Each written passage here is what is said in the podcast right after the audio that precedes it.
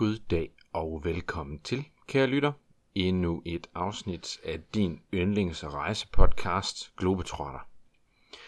Jeg har glædet mig til at øh, optage endnu et øh, afsnit til jer, og jeg håber også, at I øh, har ventet på det, siden jeg uh, teasede lidt for det i det sidste afsnit. Vi skal, som titlen også fortæller, til Lapland. Og den del af Lapland, som ligger i Sverige.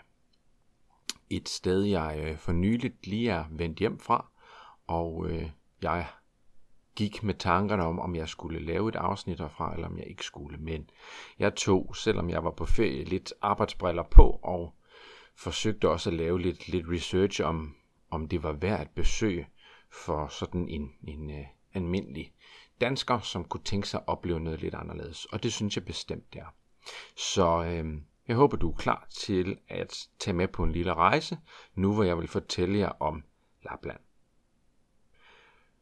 Lapland, som er den øh, nordlige del af, af Sverige, Finland, Norge, hvor samerne har deres, deres hjem og deres, ja, for, for så vidt er Lapland jo ikke et land, men et område, som er blandet øh, kultur, både øh, nordisk, men, men især samerne, som, som har boet her i rigtig, rigtig mange år, og som har, har noget lidt anderledes kultur og også sprog faktisk end i, i Sverige for eksempel, som, som var den del af det, jeg besøgte.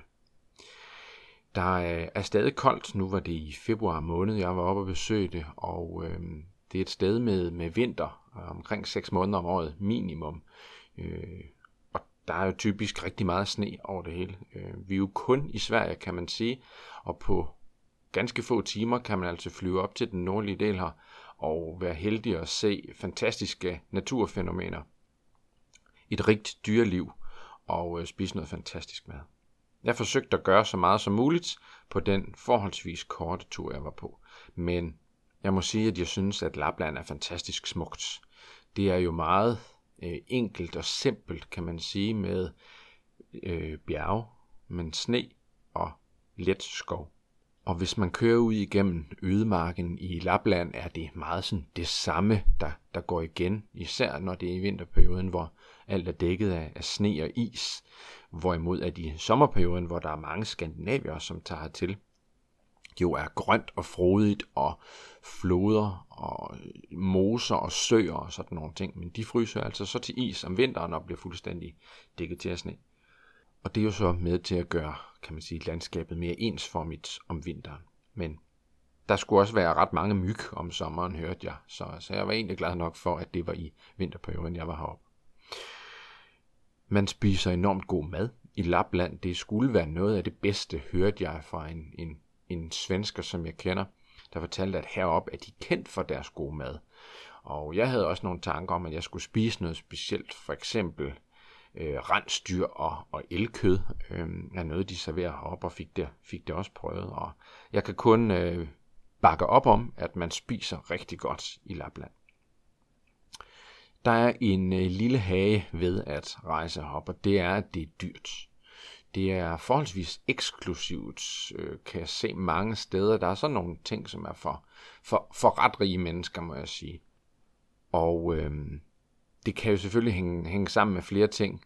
Øh, der er en, øh, en, øh, en mine her i området, som gør, at, at, at både Sverige har tjent mange penge, men også den befolkningsgruppe, som, som arbejder her, måske har, har ikke, ikke har manglet noget, og dermed er blevet... Øh, der er god velstand i, i det område, og samtidig med, at man så begynder at drive turisme her, kan det kunstigt skrue prisen i vejret på mange ting. Det, har, det ser man mange steder, øhm, og jeg tror måske, det kan have lidt en indflydelse på, fordi vi er jo trods alt kun i Sverige, øhm, så der var jo ikke noget, der, der ligesom skulle indikere, at, at det var mere eksklusivt end resten af Sverige, men det ligger selvfølgelig også meget afsides, og øhm, ja, de tjener mange penge på turismen her. Så det er noget, man skal tænke over. Men man kan flyve til forholdsvis nemt. Jeg fløj selv Aalborg og Kastrup, Kastrup øh, Stockholm og så Stockholm Kiruna, som er ja, en af de øh, nemme øh, steder at rejse til øh, Lufthavnsby. Man kunne også være sejlet over, hvis man øh, for eksempel kunne komme til Jytteborg, hvis man befandt sig i Jylland, køre til Frederikshavn, og så sejle over, og så tage toget fra Jytteborg. Og der går sådan et nattog, det tager en, jeg mener det er 18 timer eller sådan noget, hele vejen op, øh, hvor man får sådan en, en sovekupé, og det skulle også være en ret stor oplevelse at tage toget op igennem. Så det kunne man jo overveje, om det var noget for en, at øh, tage sig en togtur og se naturen hele vejen op igennem, og så ankomme til Kiruna i stedet for. Men øh, vi valgte den øh, nemme løsning, at øh, blot flyve derop. Øh, det er jo nu også forholdsvis dyrt, så det var ikke nemt at få en, en billig billet til, til Kiruna, men sådan var det. Når man ankommer, så kunne man jo selvfølgelig have sørget for at have noget transport klar til at hente en, men ellers så er taxaerne her også. Dog var det lidt besværligt, da vi skulle den anden vej, da mange de havde booket taxaer flere uger i forvejen, da de kom hertil, vidste, at jamen, de skulle have en taxa til den og den dato, for der er kun ét taxaselskab. Så vi skulle, øh, ah, vi skulle lige øh, skrue, øh, skrue bisen en lille smule på og, og forsøge at presse dem lidt til at, at skaffe os øh, noget køretøj. Så, så det sted, vi nu boede, de sørger for noget transfer til os, og så betalte vi den vej igennem. Og det var fint. Men det er måske noget, man skal tænke over, hvis man kommer øh, og sørger for at have styr på sin ja, transport til og fra. Det var i hvert fald et, det kunne have været blevet et problem, da vi skulle tilbage til lufthavnen i hvert fald. Jeg vil kaste mig direkte ud i nogle af de oplevelser, man kan gøre sig, når man tager til den øh, nordlige del af Sverige, og øh, man kan jo opleve andre ting, hvis man kommer her i forårsmånederne eller i sommermånederne, der er masser, der tager herop for det. Det her, det er jo specifikt rettet på dem, der tager herop om vinteren, og mange af de her ting er også muligt i, i den norske del, og især også i den finske del, hvor man øh, kan opleve det. Men noget af det, som jeg havde set frem til at prøve, var selvfølgelig at komme op og køre hundeslæde. Og hundeslæde er ja, en, en speciel oplevelse. Jeg synes, det er sjovt. Det er, øh, det er meget tæt på naturen et eller andet sted, øh, i stedet for at der er en eller anden larmende motor, der tager en igennem noget landskab, så er der bare øh, i det her tilfælde 13 hylende hunde, som bare er helt vilde for at komme ud og løbe med en. Og øh, den, den type hunde, vi, vi brugte her, var en Alaskan Husky. En, en øh, husky, som man måske kender, og så alligevel, de fleste kender måske en, en Siberian Husky, de her store, meget bamsede hunde med, med isblå øjne. Og sådan ser en Alaskan Husky sjældent ud. Øh, nogle steder så, så blander de også raserne, det gjorde de også her. Så nogen får, får mere blå øjne end andre, og nogen har et enkelt blåt øje, og det ser lidt specielt ud. Det ligner lidt nogle gadekryds, men det er altså to husky-typer, de, de blander. Og de har nogle forskellige egenskaber, de to øh, typer af husky. Men søde hunde, det var det. Og øh, vi havde os en, øh, en, øh, en tur ud igennem den øh, laplandske ødemark, og jeg synes, det var en stor oplevelse. Vi kommer ud øh, efter øh, nogle kilometers tur og stopper op og går ind og i, i en tipi, de har sat op ude på en frossen sø, og så skal vi ind og have en kop kaffe, for en, en historie og, og få en lille fortælling om, om området og hvad det faktisk er for noget her i sommerperioden, og, og de fortæller en masse de her lokale. Og øh, egentlig både interessant, men også bare afslappende at blive trukket af sted her med hundene, og så bare nyde naturen sådan set. Øh, og det, det var ret koldt. Nogle af dagene var det omkring minus 20 grader. Det er jo øh, det er ret koldt for en dansker.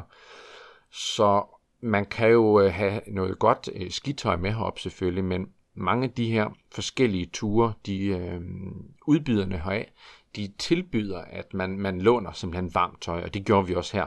Der var både øh, store øh, overalls og, og jakker til, og også nogle termostøvler, øh, sådan så man slet ikke skal tænke på, at man kommer til at sidde og fryse, selvom det er minus 20 grader, og, og det måske blæser også samtidig med. Så, øh, så det er ret fedt. De er ret professionelle. Det er jo trods alt også Sverige. Og de er vant til at arbejde med rige mennesker og sørge for at sælge gode oplevelser. Og hvis hvis der kommer den, den ene, øh, måske rige amerikaner efter den anden, som slet ikke er tilfreds med det produkt, de køber, så får øh, udbyderen også at høre herfor. Så, så de har selvfølgelig optimeret alle de, de ting, som, som måske ville være sparet væk andre steder og så og sørge for at give en rigtig god oplevelse. Det synes jeg er kendetegnet. Men det er jo selvfølgelig også svenskere, så selvfølgelig er de med på, hvad andre skandinavier, øh, dermed mig selv, ønsker af, af deres oplevelser. Så jeg synes, man, øh, man er klædt ret godt på hele vejen rundt, når man skal med på de ture her. Og gældende for flere af de ture, jeg nævner, så er der mange udbydere, øh, hvor man kan tage med den, den, en, en mere eksklusiv, en mindre eksklusiv, eller kombinationsture af, af de forskellige. En anden og, og lidt dyre tur, hvor jeg faktisk vil nævne prisen, vi var på, er en sneskutertur. Det kan man også gøre i, i forskellige prisklasser og forskellige, for, forskellige sværhedsgrad. Øh, er man nybegynder, jamen, så vil jeg også sige, så får man også øh, god undervisning i, hvordan styrer man en sneskuter. Øh, helt sikkert. Den tur, vi tog på, var en heldagstur fra, fra 9 formiddag til 3 eftermiddag, inklusiv kørsel til og fra, hvor vi nu skulle køre, og den kostede 3200 svenske kroner. Øh, ja, det er godt nok svenske penge, men, men stadigvæk, det er ret dyrt for, for 6 timer. Nu har jeg da i mig væk solgt nogle udflugter i min tid som rejseleder. 3200 svenske kroner. Det er en dyr pris. Øh, og jeg synes måske også, det var for dyrt i forhold til, hvad vi fik for det, men vi ville gerne opleve det. Og det var en, en, en, en tur med, hvor der ikke kunne deltage ret mange. Det gør den selvfølgelig også øh, mere øh, lækker på nogle områder, at man ikke skal, skal trækkes med en masse andre mennesker, og vi var kun fem afsted. Og vi kørte afsted mod øh, Kebnekaise, Sveriges højeste bjerg, og øh, hvor vi så kører ud igennem ødemarken her også, og, og kører ud på den her store frosne sø, der ligger neden for Kebnekaise, og her skal vi så isfiske. Så der bliver både nogle huller i isen, og øh, vi ligger og får introduktion i, hvordan isfisker man. Og det er noget med, at vi, vi ligger os faktisk og kigger ned i hullet i isen, og så får vi lagt en jakke hen over hovedet, så vi ligger og kigger ned i vandet, og så skal vi ligge der med vores øh, fiskeliner og forsøge at fiske og, og vrikke med dem. Og så kommer, og det er så abor i det her tilfælde, der kom svømmende lige så langsomt i det her meget kolde vand.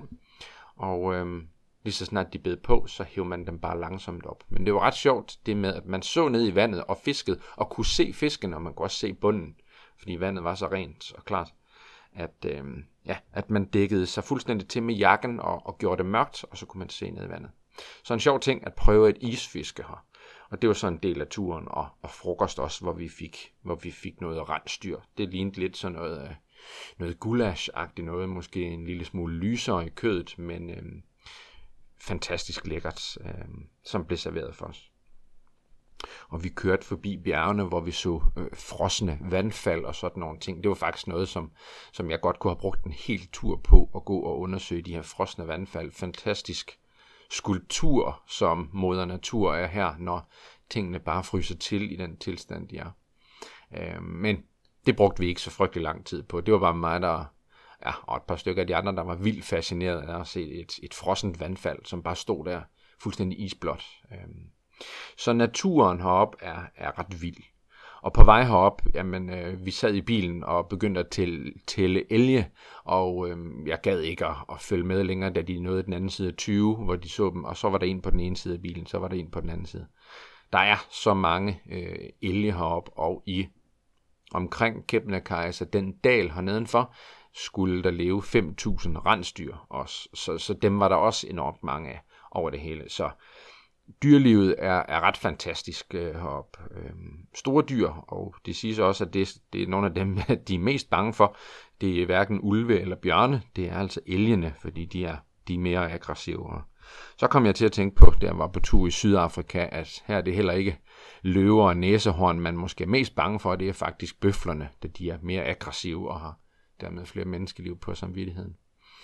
Men øh, en fed oplevelse at komme ud på snescooter. Igen, der er også mange udbydere af at komme på, på snescooter-tur på den ene eller den anden måde, og igen kombinationsture. Man kan prøve små ting som for eksempel isklatring. Nu er jeg selv øh, klatreinstruktør og synes, det så interessant ud. Det var ikke noget, vi gjorde i, men jeg så øh, et par steder, hvor de havde lavet sådan nogle store mure, lignende den almindelig klatrevæg, bare uden øh, de her små øh, påskruede sten, som man kan bruge til at, at træde videre på. Det var bare en, en ren ismur i stedet for, hvor man kunne komme ud og prøve isklatre, hvis det var noget, øh, man var interesseret i. Nogle stod på skøjter rundt omkring, hvor de havde lavet skøjtebaner til det. Nogle stod på ski. Der var masser, der var ude og køre langrand rundt omkring, fordi det er, der er både øh, ski, øh, skiområder med skibakker, men også masser af muligheder for at, at, at stå på langrand. Og så noget, som jeg synes var ret interessant at komme ud på øh, vandreture, men med snesko. Sådan så, at man går igennem ja, fuldstændig øh, ufarbare områder øh, normalt, men med de her snesko, så kan man altså gå igennem igen. Og så kan man lige pludselig begynde at bestige bjerge og få sig de her fede vandreture, selv om vinteren, fordi man altså så får snesko på. Og det var igen med, med guide, så derfor så, jamen, så er man også i, man er i gode hænder, når man, når man går afsted. Man kunne også låne dem og bare selv gå sådan nogle ture, men med en guide, så får man selvfølgelig også noget god information, når man er afsted på tur. Og oven på sådan en kold dag, så uh, kunne det jo være lækkert at komme tilbage, og det var der uh, på vores hotel, et spa-område, uh, som, uh, som jeg oplevede, at faktisk folk udefra, de også kom og benyttede, hvor man bare kom ind og, og købte sig en, en, en dagsbillet uh, eller nogle timer, hvor man måtte komme ind og benytte spaen. Øhm, og det er der flere steder, hvor det er bare fedt at sidde i sådan et, et udendørs spa, se på sneen, eventuelt sneen, der daler, eller komme om aftenen og se nordlys i, i spabadet, hvis det er det, man er til. Nå, det kommer vi tilbage til det med nordlys, fordi jeg vil nu nævne noget af det, nok det mest eksklusive, jeg har set i mit liv. Nemlig ishotellet. Øhm, The Ice Hotel, The Original One, som de også kalder sig, fra 1989. Øh, ishoteller findes flere steder i verden i dag, men ishotel i Kiruna skulle være det originale og det første. Og det er en dyr oplevelse. Øhm, vi havde, inden vi tog op, snakket om, det kunne da være fedt at tage en overnatning. Jeg har faktisk lige tænkt på, det gad jeg godt opleve. Retrospekt nu, hvor vi ikke sov der, har jeg det helt fint med ikke at have brugt penge på det. I, I dagtimerne er hele hotellet exhibition, altså udstilling, hvor man kan komme og se det. Øhm, der er både der, der, der er store områder, hvor der er almindelige træhytter, man kan komme ind og bo i, helt almindeligt, som hvis man tager på ferie. Og så er der så området, som er ren ishotel med, øh, med, øh, med bar og, og områder, hvor man kan komme ud og kigge ud over den frosne øh, flod, som ligger lige nedenfor. Faktisk der, hvor de kører ned med, med rendegraver og, og andre maskiner og skærer isblokkene fri, som de bruger til at bygge af på hotellet. Det er meget interessant at, at komme ind i biografen og se ind i isbiografen, vel at mærke at se. Men man kan komme rundt og se alle værelserne på hotellet. Og når man kan se alle værelserne på hotellet, så betyder det også, at der ikke er nogen, der bor på værelserne. For det er der nemlig ikke i dagtimerne. Når man skal tjekke ind på ishotellet, så kan man først tjekke ind klokken 6 om aftenen. Og når man vil tjekke ud igen, så gør man det ved morgenmaden næste morgen. Så man kan ikke bare ligge på sit værelse hele dagen og ligge og slænge den. Det ved heller ikke, om man har lyst til, for temperaturen øh, på værelserne er mellem minus 5 og minus 8 grader hele året rundt, for Ja, for at det ikke smelter selvfølgelig, fordi der er altså åben hele tiden. Og så er der to typer værelser. Der er de almindelige værelser, øhm, og så er der deluxe-værelserne, eller suiterne, som nogle af dem har forskellige navne efter kendte mennesker og sådan nogle ting. Og, og alle suiterne er unikke og har hver deres øh, helt specielle design. Øhm, og hedder et eller andet øh, bestemt, og så er der et tema derinde i, som, øh, ja, man kan jo google det, ishotellet, og så kan man øh, få sig et, et overblik over, hvad for nogle forskellige værelser der er. Men for de almindelige værelser koster den her ene overnatning 6.000 svenske kroner, og for suiterne en overnatning 12.000 svenske kroner. Og det er altså med de her ind- og udtjekningstider, som jeg nævnte. Som, ja, det er jo selvfølgelig en oplevelse, som kunne være sjov at få, men øh, ja, man kan jo ikke engang bo på sit værelse, som når man normalt leger et værelse. Man skal, man kan jo ikke have sin kuffert til at stå i minus 8 grader, så fryser alt ens tøj jo øh, til i, i kufferten. Så derfor så får man, øh, går man ind i nogle almindelige opvarmede rum, og så går man igennem ishotellets gange i noget tøj, som man skifter til øh, gennem sne og is. Øh, der ligger nemlig sne øh, rundt i, i alle gangene. Det er jo et almindeligt øh, hotel, øh, bare, med, bare med isvægge og sne på gulvene. Og så går man frem til sit hotel værelse, hvor der er hugget en seng i isblokke, og så er der sådan nogle termomadrasser og rensdyrskin, og så ligger man i sovepose der. To personer, eller hvor mange man nu skal bo der. Der var nogle af dem, som havde sengepladser til, til en fire eller seks stykker, så det ud til sådan en lang seng, hvor man lå ved siden af hinanden. Og så er man jo egentlig tvunget til at ligge der i sin sovepose, medmindre man er man slet ikke fryser og ikke har noget imod at sidde i minus 5-8 grader øh, i, i isstolene på, på sit værelse, eller hvad man nu vil. Det er en speciel oplevelse, kan jeg godt se, men øh, jeg, for mig, der var den ikke de der 6 eller 12.000 kroner værd for en overnatning. Jeg havde det fint med at komme og besøge udstillingen, som man kunne gøre for, var det 350 kroner per person i stedet for. Og så kunne man få lov at gå det hele igennem, fordi folk var jo tjekket ud om morgenen, så vi kunne se alle værelserne stadig. Og det var en kæmpe oplevelse. Det, jeg synes, det var ret fedt, det de havde lavet, og der var så mange forskellige værelsestyper, øh, ikke typer, men, men værelsesdesign, vil jeg snarere sige. Så, så, så stor oplevelse at komme ind og se i hotellet. Så det synes jeg, man, man skylder sig selv at tage den vej forbi. Det kan også være, at man vil bo i en af hytterne her omkring. Øhm, det ligger ikke ret langt fra lufthavnen i Kaduna. Et kvarters kørsel, måske 20 minutter. Øhm, så man bor ret tæt på. Vi boede inde i Kaduna Bly, som også lå et kvarter fra lufthavnen. Så det er tæt på. Jeg nævnte før minen, øh, som, øh, som har været med til at trække industri herop til, det her, til den her ødemark, som det jo egentlig har været førhen. Det er altså en rigtig guldmine, og det er så ikke guld, man finder i minen, men i overført betydning, fordi det er en kæmpe industri for Sverige, den her jernmine. Det er verdens største moderne jernmine, og er en kæmpe indtægtskilde for Sverige. Og den er enormt stor. Øh, da jeg så den til at starte med, så tænkte jeg, hold da op i det bjerg, hvor man er begyndt at udvinde øh, sten fra, eller et eller andet, for det lignede nærmest et, et stenbrud. Men det er altså en kæmpe kunstigt skabt sådan top, der er på, på jernminen. Den er enormt stor.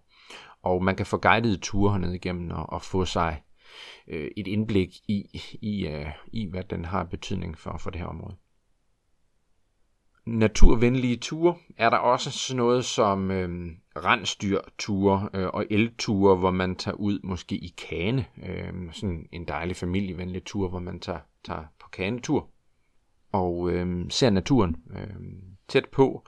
Det kunne også være bjørne, men det skal så være om foråret, for de er jo, i, de er jo i, i, i, gået i hi i vinterperioden, så det er ikke en mulighed, men der er masser af, af bjørneture, både i, i, i Sverige og Norge heroppe øh, i foråret.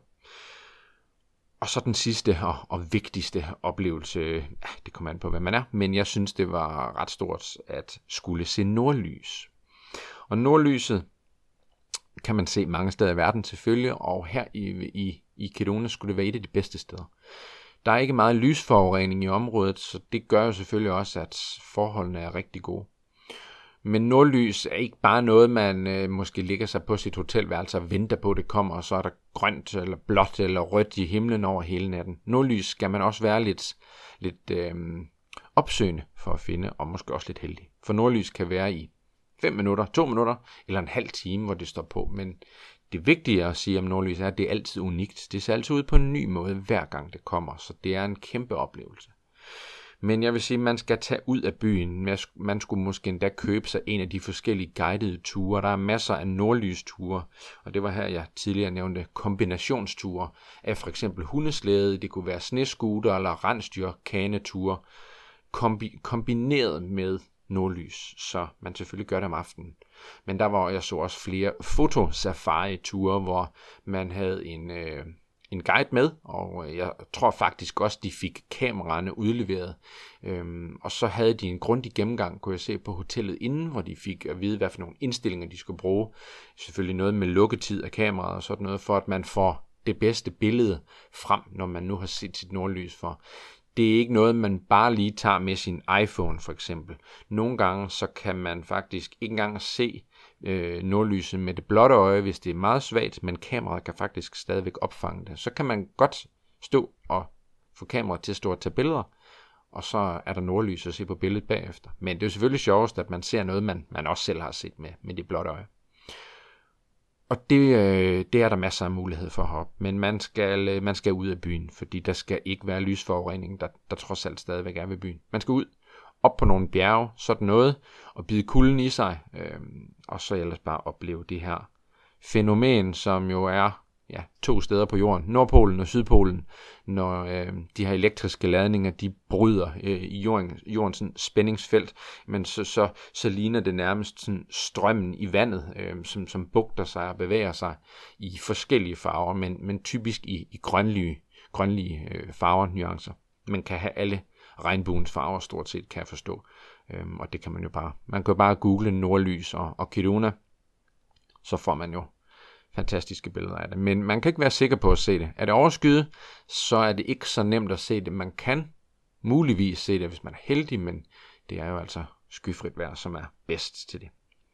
Så se nordlys, det er øh, selvfølgelig noget af det, rigtig mange de kommer for. Det er på deres bucket list og tager herop og skal se det enten i, i Kiruna eller andre steder, tæt på, på, øh, ja, på Nordpolen eller på den nordlige del af jordens halvkugle, hvor, hvor det er muligt at se. Man kan også se det en gang imellem i Danmark for eksempel, men der skal vi altså være heldige, og kvaliteten af det er ikke den samme, som den er heroppe, selvfølgelig.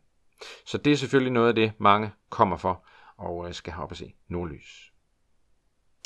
Og det var en, øh, et lille udvalg. Det blev et øh, kort lille afsnit der, men det gør heller ikke noget. Et kort lille udvalg af, hvad Kiruna, eller i hvert fald Lapland, har at byde på. Kiruna er et godt sted, og især i Sverige at gøre det, men jeg ved, der er tilsvarende varianter, hvis man vil til Finland og gøre det i stedet for. Og øh, det er jo også en oplevelse, hvis, hvis man er mere til at rejse til Finland og se, hvad de har at byde på derovre. Så jeg håber, at det har givet inspiration til at tage til Lapland. Jeg kan i hvert fald kun give mine varme, varmeste anbefalinger for at tage op og opleve det, og jeg er ret sikker på, at jeg selv skal tilbage igen på et tidspunkt. Jeg skal lige finde ud af, om det skal være på samme måde, eller om jeg skal finde billigere løsninger til noget, eller gøre det endnu mere primitivt, end jeg gjorde det den her gang. Men Lapland var i hvert fald et fantastisk sted for mig. Jeg håber også, det vil blive det for jer, hvis I skulle tage herop og opleve det. Mit næste afsnit er allerede under opbygning, og øh, denne gang skal vi langt om længe til Chile og Påskeøen, et af de største steder i min rejseverden, det er at opleve Påskeøen.